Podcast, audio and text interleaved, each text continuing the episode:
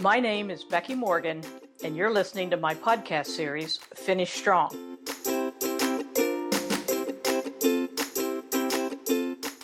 For small children, it may be okay to give everyone a ribbon just for participating. Really, just how competitive are small children? For many of them, playing with others is winning. But as people age and competition becomes real, awards should only go to those that deserve them. As an assessor for many manufacturing excellence award competitions, I know that some applicants are rightfully deemed deserving and others need to redouble their efforts. The process of applying for an award, the Industry Week Best Plants, the Association for Manufacturing Excellence Award, and the Baldrige Performance Excellence Program are just three of the better known, can be beneficial to any manufacturer. Feedback from experts such as myself is an integral part of most application processes. It's as if you ran the race and received coaching from Usain Bolt, win or lose.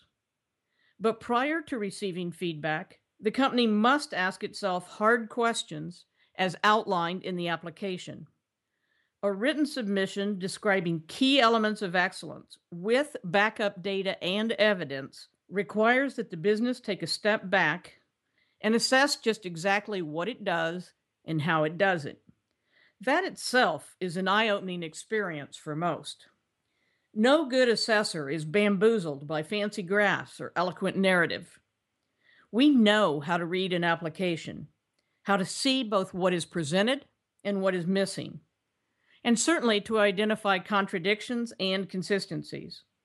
Some Excellence Award decisions are made by assessor team desk audits without a site visit. Others require on site verification of strong applications. I much prefer the trust but verify on site examination, plus, the additional feedback to the applicant is invaluable. Based on my personal experience participating in numerous Excellence Award assessments over the years, I want to share with you three observations that seem to distinguish those who become recipients from those that do not. These generalizations are not intended to besmirch non recipients. They are intended to augment the self assessment process of all applicants. Number one, recipients demonstrate continuous and expanding effort that becomes more effective over time. Non recipients describe either shotgun you know, try this, try that, or whole enchilada, let's do it all and let's do it all now approaches. Those approaches lack continuity and a business driven framework with a visible purpose. Number two, recipient organizations are self aware about their limitations and how far they have to go. Non recipients are insufficiently versed in true excellence to discern the gap that they still face. And number three, recipient organizations are well integrated across functions, bound by a common goal. Problems are visible, and so are structured data based efforts to resolve them.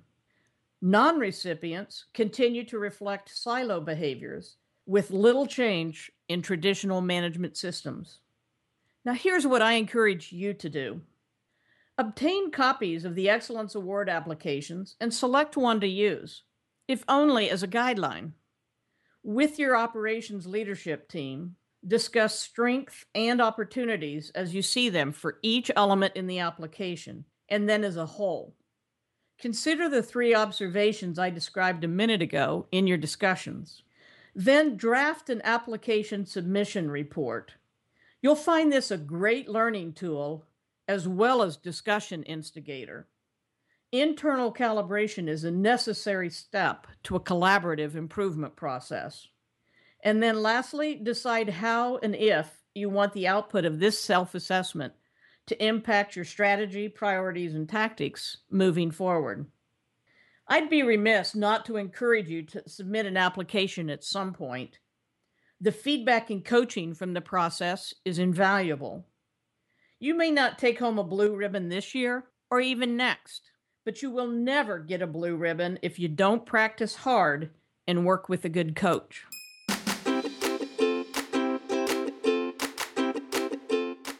You've been listening to my podcast series, Finish Strong, with me, Becky Morgan. For more information, visit my website at www www.fulcrumcwi.com.